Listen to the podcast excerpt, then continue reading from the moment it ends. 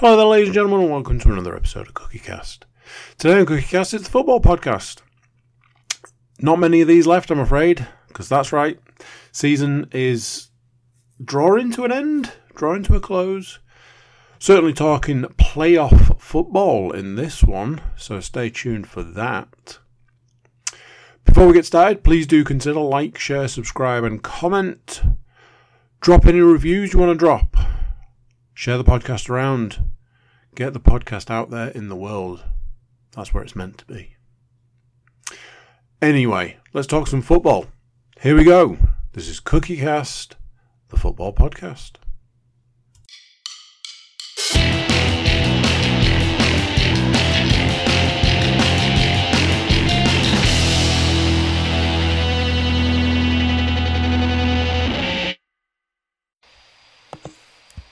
Recording in progress. Yes, there it is, ladies and gentlemen. That unmistakable noise that means it's time for us to bring you another week of football based nonsense straight from the uh, annals of Cookie Cast Towers. Um, obviously, it is myself, your, uh, your, loyal, your loyal host. I'm not alone. I'm joined by Nottingham Forest's finest, Matthew Moore. How are you, sir? Good, we covered. That's what we like to hear. Hull City's finest, Mr. Stuart Woodmansey. How are you, sir? It, it, it's over. It's over. We'll get to that momentarily. And for what could have been two of the longest weeks of his life, Millwall FC's finest, Mr. Andrew Cook. How are you this week, sir? Oh, just just trying to get over it, really. I don't want to spoil anything, but Yeah, to, to say that um, it- it was a bit of a over. road. It's over. Well, yeah, to say that that particular uh, two-week supporter journey was somewhat of a roller coaster, maybe a little bit of an understatement, but we'll get to that in due course. oh, I was referring So- to the Forest game. Oh, Hey, well, we're not going to speak about the Forest game just yet. We will get to that, but we have got to start with the final week of the championship season from a regulations perspective. Obviously, we knew that Middlesbrough were making it into the playoffs regardless of what happened on the final day. Um, it was just a case that they had to work out who they would be playing. Um, but before we get to the Middlesbrough game, there is Hull City's final game of the season, which took place against Luton Town at Kenilworth Road. Obviously, Luton nothing to play for, knew they were going to finish third. Hull not really much to play for, knew they couldn't really move up in the table, only down. Uh, how did it pan out in the end, Mr. Woodmansey? we know why the listeners turn up to this podcast to listen to us talk about our football because they know that every week we're going to start with a bang. So, from all the games that we're going to talk about on this their podcast, why not start with a nil-nil draw? That's right, ladies and gentlemen, nil all. Um, The, Yeah. the, the phrase the phrase "leave the best to last" was definitely made for this week's show. it's it, the game of two halves, the podcast included, clearly. So, although technically, is it four halves or four quarters? Oh, we can't do quarters. That's wrong ball. Anyway, moving on. Um, as predicted last week, both teams did make a few changes, and I think I was right in saying that I'm, I wasn't sure that Hull necessarily would make that many. Um, turns out we were pretty much bob on because Luton made eight changes as they prepared for their massive semi final playoff with Sunderland. Um, there, there was only four changes for Hull. Um, we got Matt Ingram back in goal. I mean, he kept a clean sheet, so I can't be too uh, grumpy about that. Um, also saw 100 appearances notch up for Mr. Lewie Coyle, club captain. So congratulations to him. I like him as a player. I think he's, I think he's one of them that because he's the whole lad as well. So he's heart on the sleeve. So I think he's he's done well to to go from League One all the way through up to where he is now. Um, I'd, uh, if keep putting the graft in because I would quite happily have him in the side. He's one of them players where if he plays for you, he's fine. But I bet he's dead annoying if he's playing against you because he's quite niggly. um, but I, I, quite like that. Um, it was also Hull's 14th clean sheet of the season, uh, and it the, the the last nine games then finished basically with one defeat in nine games to end the season.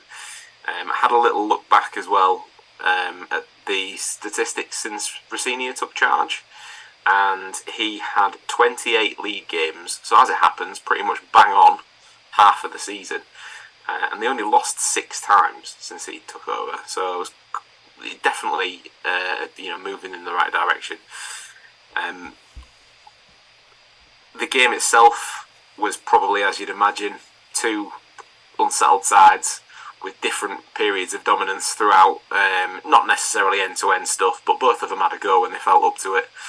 Um, the most surprising statistic I'd seen was that Hull had 60% of the possession. I'm pretty sure that's not happened all season.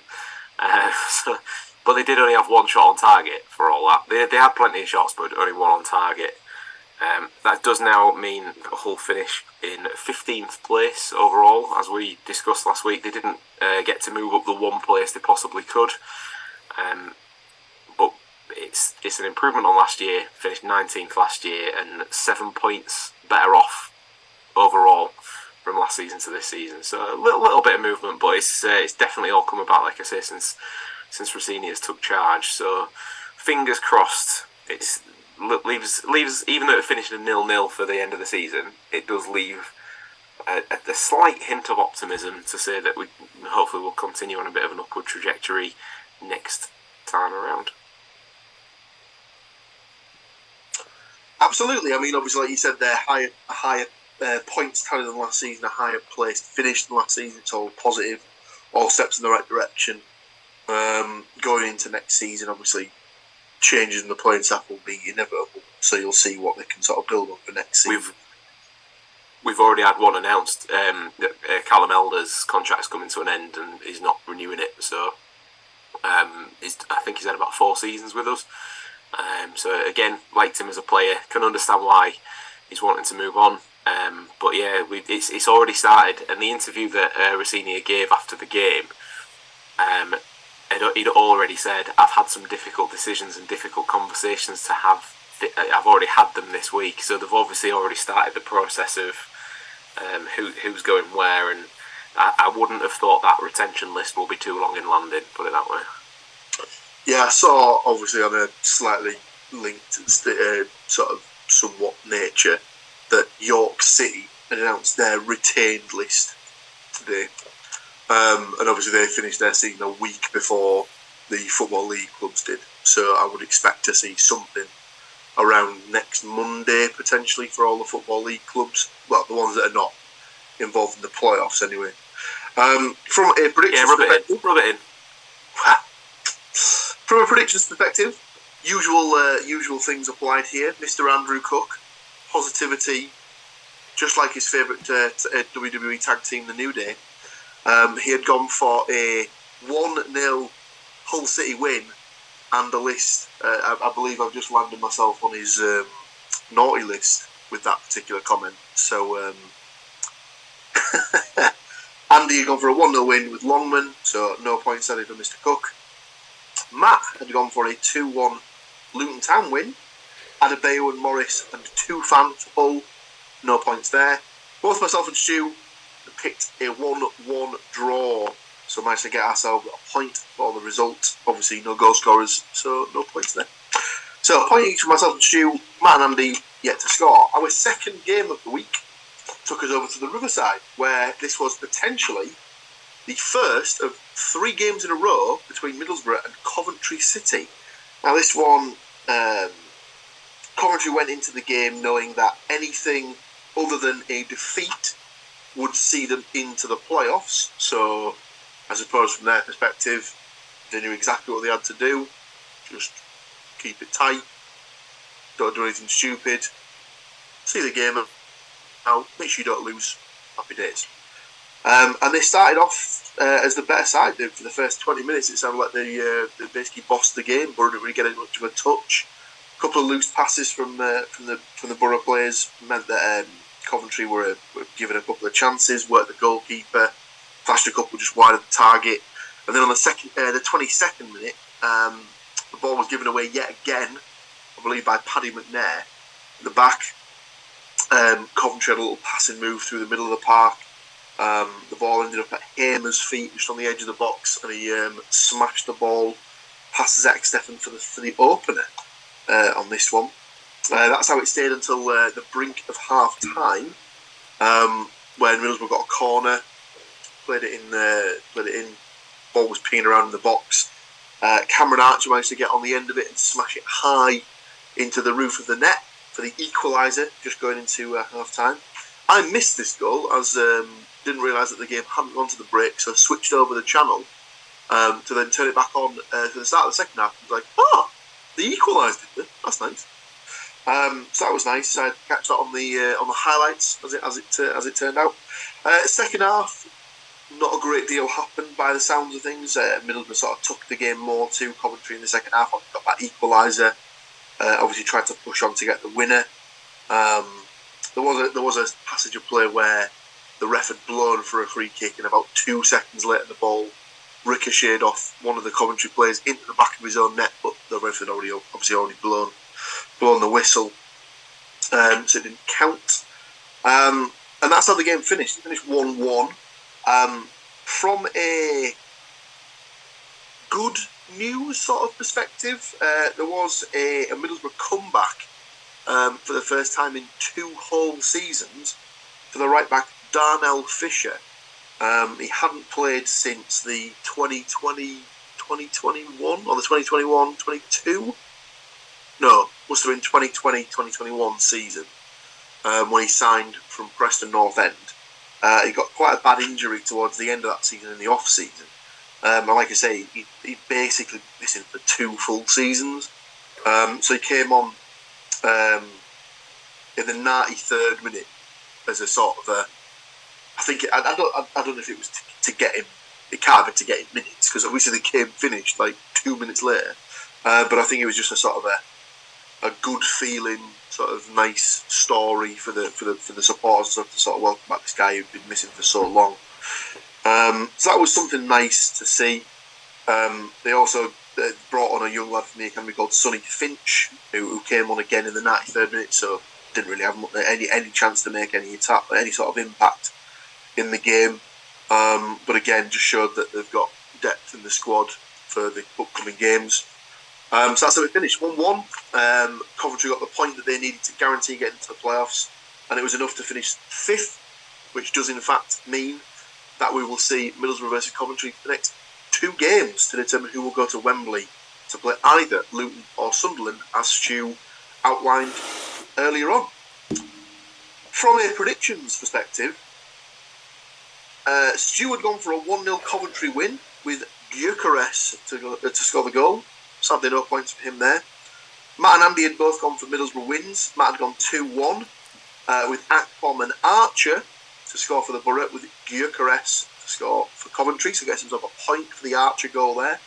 Andy had gone 2 0 Middlesbrough with Akpom and Archer to score, so again gets himself a bonus point for the uh, for the goal scorer. Uh, I had gone for a 2 2 draw in this one, so I managed to bag myself a point for the result. Uh, sadly, I didn't get any, any of the goal scorers. I'd gone for Muniz and Akpom for the Boro, Gyökeres and Godden for Coventry City.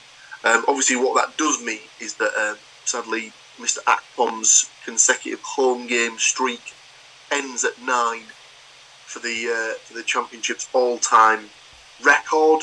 It stays at nine nine games scored in consecutively. Sadly, couldn't extend it to double figures. Ends the season on uh, 29, 29 in all competitions, 28 in the league. He's still broken. He's still broken a record that's been sitting there waiting to be broken for a long, long time. Uh, but yeah, sadly, no 30 goals a season for Mr. Akpom. Our third game of the season, third game of the season, third game of the week, sorry, takes us to the Den, where Andy's boys as have been adopted within the last couple of weeks. We're taking on Blackburn Rovers. And this was one of those games that we discussed the week before where several teams were in a chance of getting in the playoffs. Millwall went into this in sixth place. Blackburn went into this in, I believe, ninth position. Uh, and they were the outside bet to get into the playoffs. Um, how would it pan out? That is the question. Um, I wasn't I wasn't watching this in real time as it was, as I was more paying attention to the whole of this of the games that were going on. But this was live on uh, on Sky Sports to uh, to pay attention to, um, and the uh, the goal scoring was opened by a familiar name to the podcast, um, in I believe the eighth minute. Let me just double check that. It was indeed the eighth minute, and an absolute rocket into the top corner by podcast favourite Duncan Watmore to open the scoring for Millwall and put them in a very, very uh, comfortable position. They knew that if they won, they would be in the playoffs. Um, Blackburn hit back uh, on the second and uh, the 22nd minute with a with a goal from Adam Wharton to make it 1-1, and I believe that momentarily put West Brom into the playoff positions. Um, but then Millwall took over again. Um, two quick-fire goals, a second for Duncan Watmore, and then a third put in by Oliver Burke put the uh, put the Lions three one up going into half time. So half time comes, plain sailing. There's even a YouTube video of a guy just going, "Ah, Millwall have done this. There is absolutely no chance they bottle this from here." I think we can all know what's coming next. So, second half starts. 51st minute, Blackburn get a uh, get a second goal back through uh, Joe Rankin Costello. 63 minutes. Disaster strikes for Millwall with an equaliser scored by, according to the Sky Sports football app, Ben Brereton. No apparent add on surname there. So we'll go with what it says on the Sky Sports app. So Ben Brereton. But, but, like, but Merse was Paul Merson was covering it on the Soccer Special, and he referred to him exclusively as Diaz. So no, no, no Brereton, just just Ben Diaz. Not even Ben, just Diaz. Diaz is putting it in the back of the net there. So uh, maybe what happened is he used all the uh, Sky Diazes up, saying Diaz in the Soccer Special, so then they can't write it on the uh, on the website. That that physically has to be the situation and I, am more than happy to go with it. Um, and then great. Every time he said Diaz, I was like, that's, that's fantastic. Paul, he's he's, gone, he's just gone full South American now. He's gone full South American. He's just going to have just the yeah, on the shirt, and that's it. so, three-three game finally poised.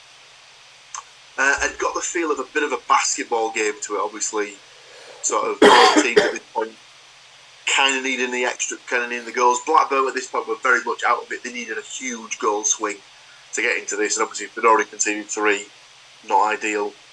Um, so they were kind of up against it, and it was actually Blackburn who pushed on to get the winner. Again, a second goal of the day from Mr. Brereton or Mr. Diaz, or Mr. Brereton Diaz, or just Diaz, depending on what your persuasion is um, to to break Millwall hearts, and the game did indeed finish three four uh, to Blackburn Rovers, uh, pushing Millwall out of the playoffs, and sadly Blackburn not able to take their place in the playoffs. That, of course, did left uh, did leave Sunderland to take the all important sixth spot in the playoff race. And as we've said now on a couple of occasions, they will play against Luton twice. See who will go to play either Middlesbrough or Coventry at Wembley. They absolutely pummeled Preston away as well, didn't they? It, it was um, it, it it was a strange game because they kept go, they kept cutting back to it on Sky Sports News, and I don't want to I don't want to put too fine a point in it, but some of the finishing at Championship level is just is, is desperately bad because the amount of times that a guy was clean through and still managed to hit it wide in that game alone was unbelievable.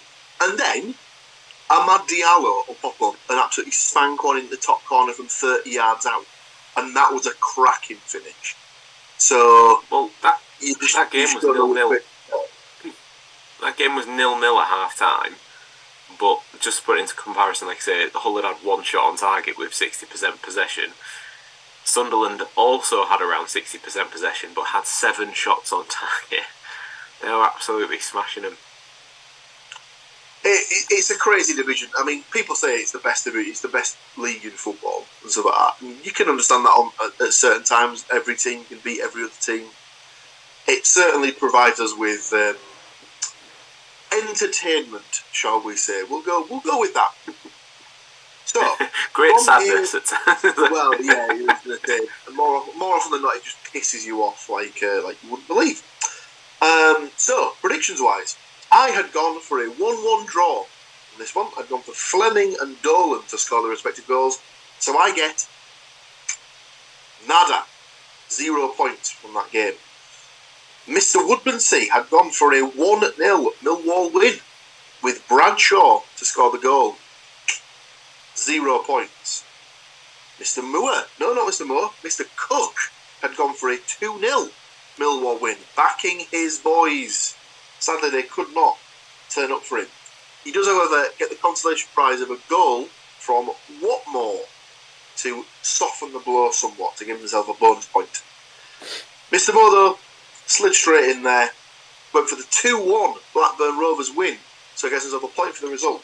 Had gone Bradshaw to score that goal for Millwall, no points there. Gallagher and some guy called Brereton Diaz apparently to score the goal for Bol- uh, to score the goal for Blackburn. So I've given him one and a half points. All right, I'll give him two points. It's fine. the Paul, Paul's got the world's longest pint of bitter, hasn't he? No, that uh, that's definitely Mr. Cook, but that's a topic we don't discuss on. I was going to say after the co- after a conversation earlier this week, I'm pretty sure mine's longer. right. So three games in, um, Mr. Woodmansey and Mr. Cook, just the one point to show for their uh, for their efforts so far. Um, I have got two points from the three games. Mr. Moore, three points from three games. Now our last game of the week took us to the City Ground for Nottingham Forest versus Southampton. Now this game was quite in depth and, um, shall we say, could take a large amount of, uh, of breaking down and uh, describing. So before we dive into it, we are going to take a short break just to compose ourselves. As um, oh my, this one could get interesting. So I'm going to dig out my medical files. Yeah, I'm going to go and dig my medical files out, and uh, we'll go through those. absolutely, don't touch that, ladies and gentlemen. We will be right back with more.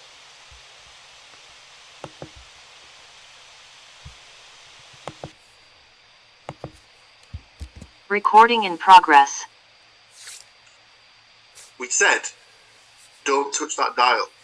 So if you touched it, you may have inadvertently done yourself out of this wonderful next section of the podcast, ladies and gentlemen. So we said we were going to have to take a break to recharge ourselves in preparation for this particular game, and um, I, I, I, I, yeah, I, I, yeah, we're just going to have to dive straight into it. I don't, know, I don't really know where to start with this one. Mr. Moore, Nottingham Forest versus Southampton. What on earth happened here? Well, yeah, the common phrase is, can you do it in a cold, wet, rainy night in Stoke? The question was, can they, could they do it on a cold, wet, rainy night in Nottingham? Well, I mean, to say it was a relegation battle, and normally when you hear a relegation battle, you kind of hear 1 0, kicking lumps kind of thing. No, we didn't get that. I think, I suppose, kind of the kind of to preface it, I think Forest. I don't. I wouldn't call Forest free flowing football. I would say it's probably free flowing counter attack football. But then Southampton also play some quite nice football. But let's get into it. Um, well, I decided to watch this and uh, left it a little bit late to set up the television. So I spent the first 20 minutes swearing at said television slash um, river based stick um, and also a company that sells you a day pass at an extortionate amount to watch said things. But yeah, they all got kind of cursed and put on a shit list somewhere. Um, but I'll get over it at some point, no doubt. Um, but yeah, once I got them, once I got once I got that working after 20 minutes, uh, yeah, I missed the first three goals. So let's rewind back. Um, so uh, kind of early on, Forest So Forest took the lead through Taiwo Awoniyi, his second goal of the season against uh, Southampton. Really nice kind of counter attack. I think Danilo spread the ball out to uh, Brennan Johnson, who basically had whichever Southampton right back was there at any point during the game, which we'll come back to in a bit, uh, in absolute fit. Um, so he took the ball, crossed it over, one he broke into the box. Very similar, ironically, to his goal against Southampton in the reverse fixture at St Mary's. So 1 0. Um, 1 0 quickly became 2 0 through. Yeah, that man again, Taiwo Awoniyi. Um, kind of, again, I think uh, Serge Aurier got the ball, uh, crossed it in. Bit of a bit, bit of ping ponging. Um, and then Danilo uh, dinked it in. And I mean, slight hyperbole from Jamie, Jamie Carragher. At this point, compared him to Didier Drogba, um, which I was like, that seems a bit much. But uh, I think Awoniyi held the, held the defender off and kind of swiveled and volleyed it into the back of the net. It was a really tidy finish. Um, but yeah, comparing to D, comparing him to Didier Drogba, who's probably top ten Premier League strikers, certainly top twenty, kind of Premier League strikers of all time. Um, I was like, yeah, that's a bit much, but a really nice finish again. Of course, I think you know I don't. I, I'm not one to say I told you so, but I might have said I told you so several times. I did tell you, gents, that Forest to concede goals. So they quickly turned around and conceded a goal to Alcaraz. Um, yeah, and, and, it was standard Forest fare, really sloppy defending. You watch it and you can see Morgan, Morgan gives what gives ball away on the halfway uh, halfway line, um, chasing back, and then you can just see the series of errors going from there. But I mean, each had an open goal basically. Just had to slot it past Navas. Um, and that was that and then just before half time, I was thinking, did we get to half time? No, no, just before half time, like I said, Brennan Johnson had been given the uh, right back fits. This time though, I don't know what their left back was doing. Played the ball in his own box, let it run a little bit too far away from him. Brennan Johnson plopped himself in between um, himself and the ball, got a nice kick on the back of the heel for his things and went down like he'd been shot in said heel. Um, to which the penalty was given. Morgan Gibbs White slotted that one away, um, kind of down the middle, kind of tidy finish. Of course, usual um, kind of the stat of Forest missing more penalties than they've scored this season. Blah, blah, blah, um, all right, but uh, yeah, so that one was kind of tucked away. 3 1 at half time plain sailing, done and dusted. We know that this isn't the way the Forest work. So Q early in the second half, uh, a James Ward-Prowse corner kick, a strong header from the from the defender from the defender like like like Kranos or something like that. Um, Lyanco. Lyanco. Leandro, yeah, something like that. It's, it's difficult to say with a whole accent that one. 'Cause it's, it sounds like your friend Leanne and company. But I would say, and I, think it's this kind of thing that's been a drum that I've beaten for a few weeks now. Slightly poor goalkeeping. I know it was close to him, but it was straight at him. I would, I think he could have done better, the goalkeeper on that one. Um, but then the match kind of settled down a little bit after Forest looked really on the ropes after that. I thought, Christ, if, if Southampton get another goal here, we could lose. But then they managed to build themselves back into the game. Um, kind of 70 minutes, 70 minutes, 70 minutes ish. Um, nice break again. Um, yeah. Uh? Must have been. Was it, was, uh, Johnson crossed it in. I think Johnson crossed it in. Um, nice touch from Gibbs White, really nice touch from Gibbs White, and Danilo sticks it in the back of the net for 4 2. Um, looks like the game's petering out.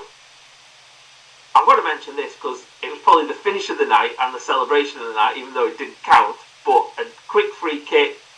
Felipe took the ball down, slotted it past the uh, slotted it past the Southampton keeper, and then extremely ac- acrobatic celebration. If you can find it somewhere, because it's not on the highlights, which is an absolute disgrace. I know they got seven other goals to fit in that actually counted, but surely that should have been on.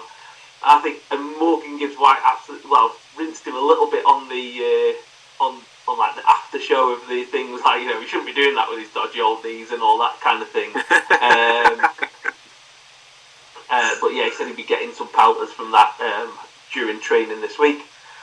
But just to make sure that everybody was sat firmly on, on the edge of their seat, uh, Surridge, Sam Surridge decided to give away a penalty, which means his ass will be firmly on the bench, back to where it's been for a while now. Um, gave away a penalty, really, again, like, I thought the Johnson, the penalty that Gibbs White scored, Johnson went down really easy.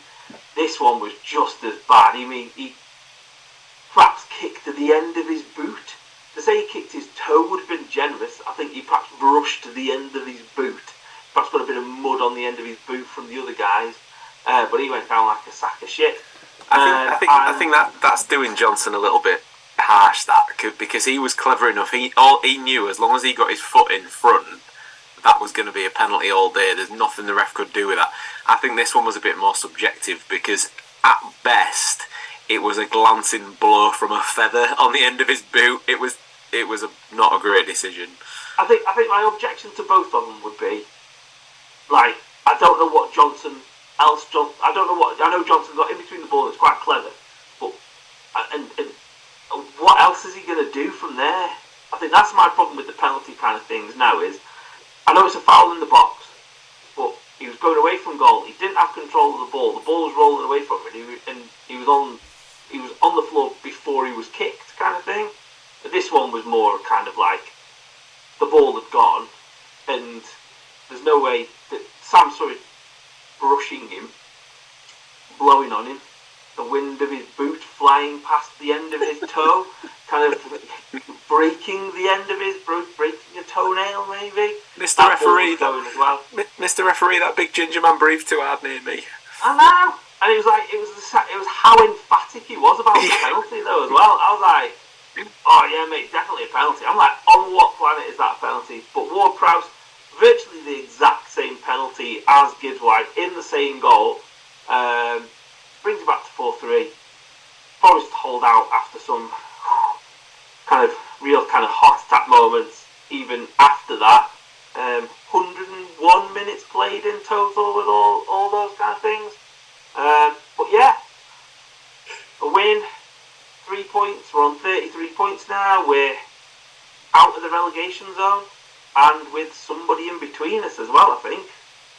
It, it's So- Ev- Everton and then Leeds and then Leicester and then uh, Southampton. I think Yeah, the bottom yeah. few. So, kind of With- looking. I mean, maybe put, put, put something. Looking at the running, I think Forest have got a difficult running. We've got Chelsea away. Obviously, we'll be talking about that in a bit. Arsenal at home and Crystal Palace. But then you look at everybody else's kind of remaining fixtures, and there's no like gimmies in there. Yeah, no one, no one's got an easy run as it stands. So you, you definitely want to be in Forest and Everton's position, given the sort of the current scenario. Three games to go outside of the bottom three. Obviously, the thing we've said it before. The thing that's going to go massively against Forest is their goal difference. Yeah. So even if they could have sort of like hung on for like a four-one, it would have taken a chunk out of it in the right direction and stuff like that. I know the three points is the main thing, but they need to over the next three games. They need to, if they, if they're going to lose, by all means, like lose the game, but only get beat by one or two goals. Don't make the goal difference any worse than it currently is. Yeah, I think I was looking at so Everton have got Man City at home coming up, Wolves away and Bournemouth at home. So that they're two winnable matches for them. The way they're playing as well at the moment. Leicester have got Liverpool, Newcastle, and West Ham. Uh, Leeds have got Newcastle, West Ham, and Tottenham. And Southampton have got Fulham, Brighton, and Liverpool. Well, Southampton have pretty much got because they need to win all. They need to win all the last three and hope that no one else gets any points. So, I think we can. I think we can effectively say that Southampton are down, and they Yeah. will pretty much be down this weekend. So, yeah, I, I, I think it's. I think we're looking at two four. Yeah. Um, but yeah, like, like I said, in, in the grand scheme of things, it's, it's a massive three points. Obviously, like we said, takes them out of the bottom three. Even gives them that breathing space that they've got Everton in between them as the little gap. Um, that that day in the Premiership was absolutely crazy. Um, so you had seven goals in the Forest game. Um, there was also uh, earlier you had Fulham beating Leicester five three, uh, and you had Everton beating Brighton in the mid in the in the kickoff at five o'clock one five.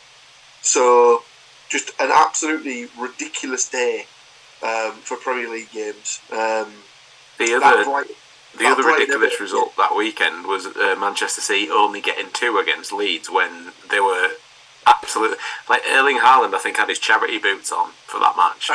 Uh, I think Well, he was was a- born in- like the Leeds, the Leeds fans were chanting that he was a, that he is actually a Leeds fan as opposed to a Man, a Man, a Man City fan, is, is kind of claimed. Well, he, he was born in Leeds, so and apparently he has done he has done interviews in the past where he says his English team is Leeds because that's where he was born stuff like that. So, from a predictions perspective, however, we all got points on this game, lads. So well done us. We had all gone for Forest wins. Myself, Stu, and Andy had gone for the simple one 0 Johnson. So I managed to get so managed to get a point for the result and no more. As even though there were seven uh, there were seven goals scored, none of them were scored by Brennan Johnson. So that's annoying. Mr. Moore had a two-one Forest win and scored four points for getting all of his goal scorers correct. So he had a point for a one a point for Gibbs White, and a, po- and a point for Ward Prowse for Southampton. So to finish out the week, Stu and Andy two points from four games well played. Myself, three points from four games. But Mr. Moore just kept going up and up. No points in the first game, one point from the second game, two points from the third game, and a huge four points from the last game, giving him seven points for the week. So well played, Mr. Moore, to get another win in the win column for you, sir. So, as we said, end of the season. So that, that, that drastically reduces down the number of games. Obviously, we've got Forest's games to cover for the last three games of the season, and then the two, fingers crossed, maybe, hopefully three Middlesbrough games to cover.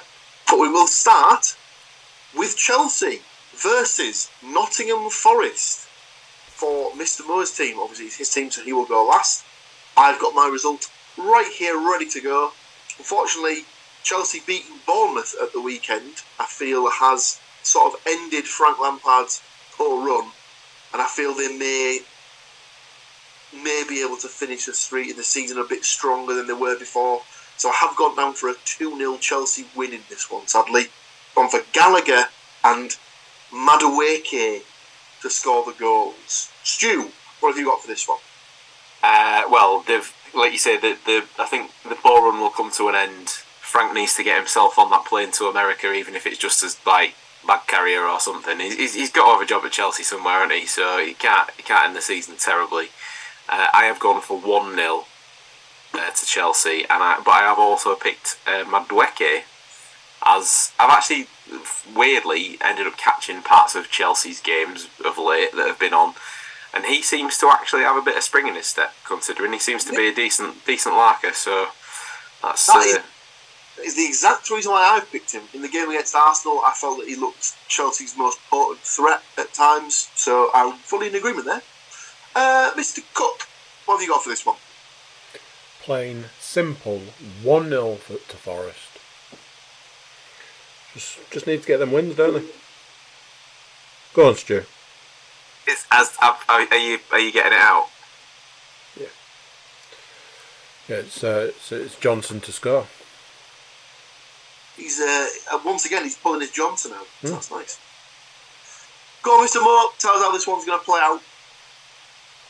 I also when I saw the the three one Bournemouth, like the, the Chelsea beating Bournemouth three one, I was like, ah. But I was like, oh, you know, maybe maybe it was just that Bournemouth have secured, pretty much secured their Premier League status for next year. They've relaxed a little bit. I'm trying. I'm trying to be positive. I'm trying to be hopeful. I'm trying to kind of think. So I've gone for a Desmond, a two-all draw. You know the Yeah. Forest are away though, Matt, right? And you know what? You, you know how many goals Forest haven't scored away from home this season. Exactly. We You scored give him- loads. you give him We a scored couple of goals. loads in our last couple of games. You give, him- you give him- you give the lad a couple of goals in a home game against bottom of the league, and look at him. One. Go on then, give I've us the been, goal. I've been predicting draws. I've been predicting draws for the last couple. That is true. That is true. Give us your goal scorers. I've gone Sterling and Havertz. Ugh. Because if you've got an English player that hasn't scored in a while, come and see Forest. We'll sort him out just in time for World Cup qualifiers or whatever we've got coming up next. Um, and I've gone to keep their form going. I've gone a one-year Morgan Gibbs White. I don't know who's playing at the back at, Chelsea at the moment, but I kind of get the feeling that one year might be might be able to give him a bit of trouble. Bit of a handful back there for them. Hmm.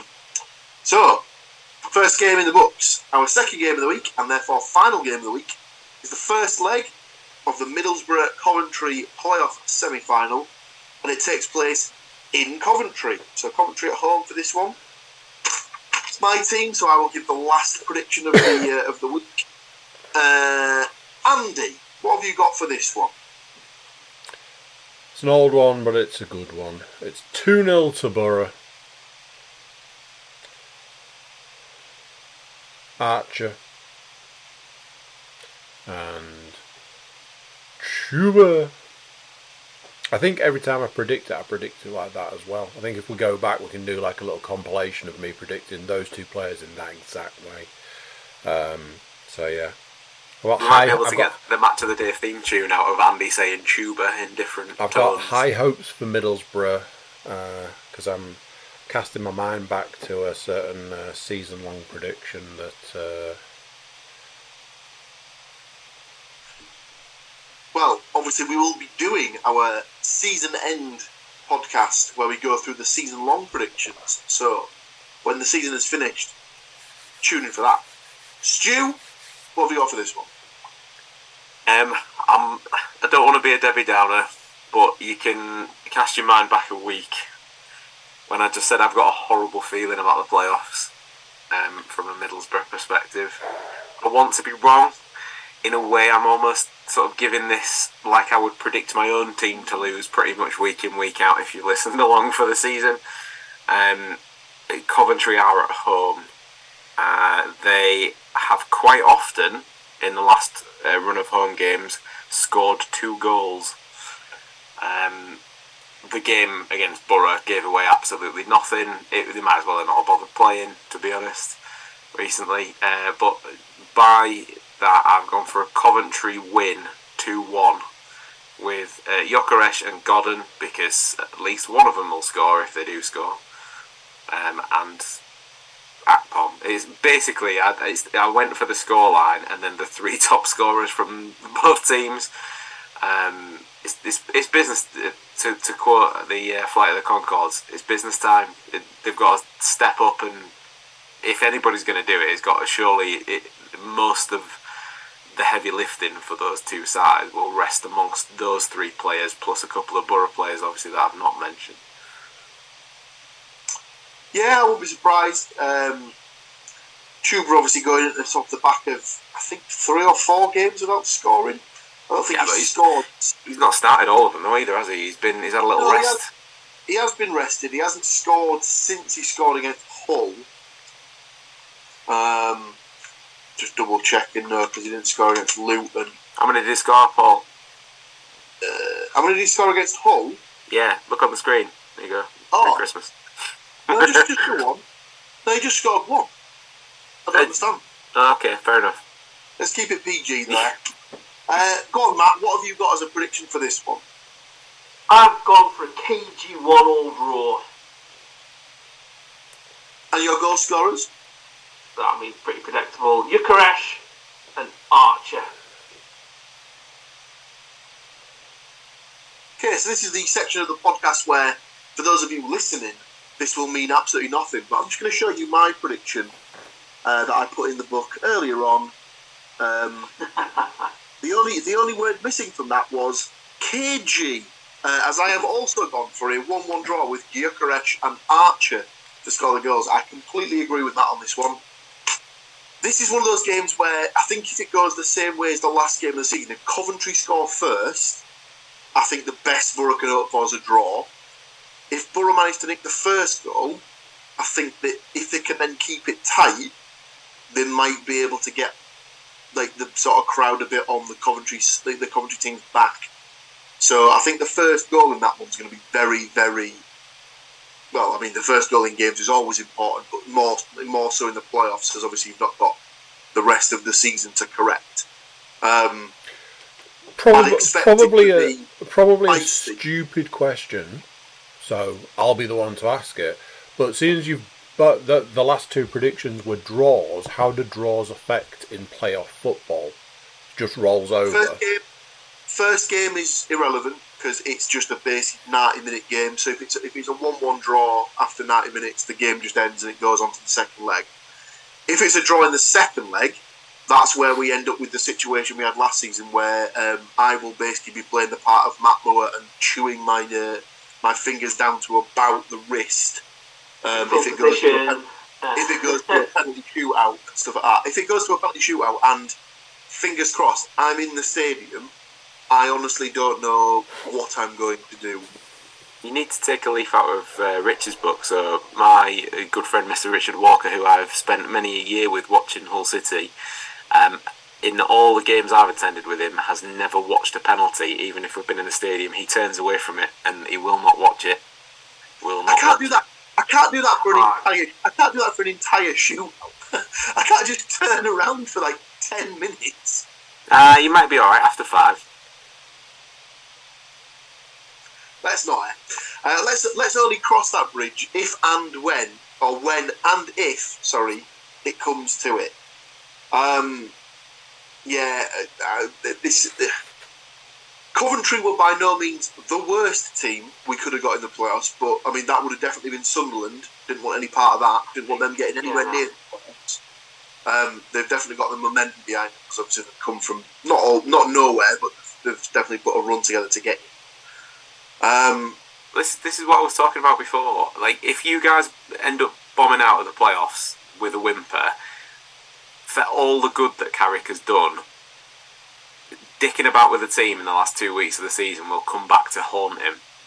And I know that he's a new manager and all the rest of it, but Jesus Christ, he's experienced enough to know that if your team are settled, if if obviously I'm hoping that I eat my words, but unfortunately I've seen it a few times, you know, in real life. Just I would if if if that happens and you, your big performers don't fire when they need him, like they've been firing all season.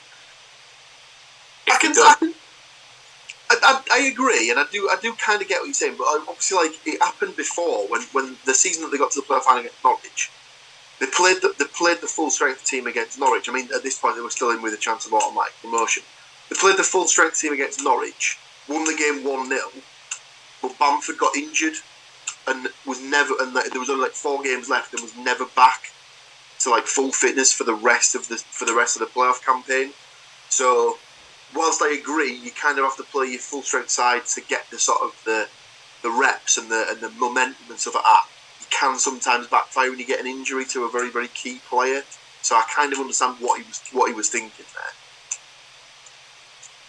And like we said, I think at the time it was, it was always a case of they might end up having to play Luton in the final, and they wanted to keep something in the in the sort of in the tank where they hadn't seen it that. So I'll, tell, I'll tell you, I'll tell you now, if Luton end up winning the playoffs, like that is an absolute disgrace. A team with a capacity stadium of what less than eleven thousand might as well play on a car park, pal. Just piss off. Not a chance. Like, and, oh, look at us. We've got a plot of land down the road. Aye, well, you've got somewhere to build a decent stadium. Then come on, get lost. there you go, Luton fans. You know where to uh, direct your hate tweets towards. Um, At least Bournemouth won't, if they do go up, at least Bournemouth won't get rinsed for having the shittest stadium in the. Yeah, but It would be like, it would be crazy if there were two stadiums in the Premier League that were less than twelve thousand in capacity.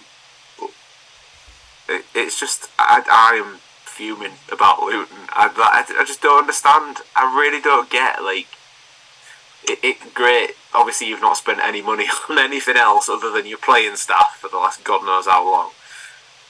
But oh, The, the only good thing about it is it is it Rob Edwards who's their manager who he left Forest Green didn't he to go to to Watford and didn't get a fair crack at Watford.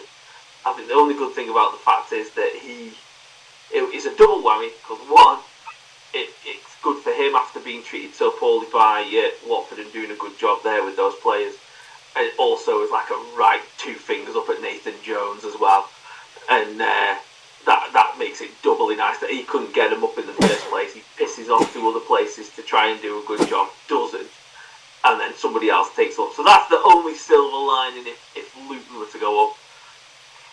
I just hope it's not Sunderland. I really hope it's not Sunderland. I can't cope.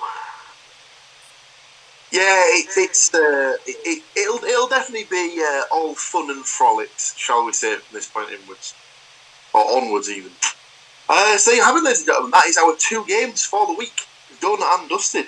Um, thank you, as always, to these three gentlemen for joining me to help you through the uh, the murky and choppy waters of the Middlesbrough, Nottingham Forest, Hull footballing world, and for the last couple of weeks, Millwall our little experiment, I believe, worked quite nicely. So we'll uh, we'll get that particular uh, gem kicked off full time next season, and Mr. Cook gets to uh, support at least one, if not several teams next year.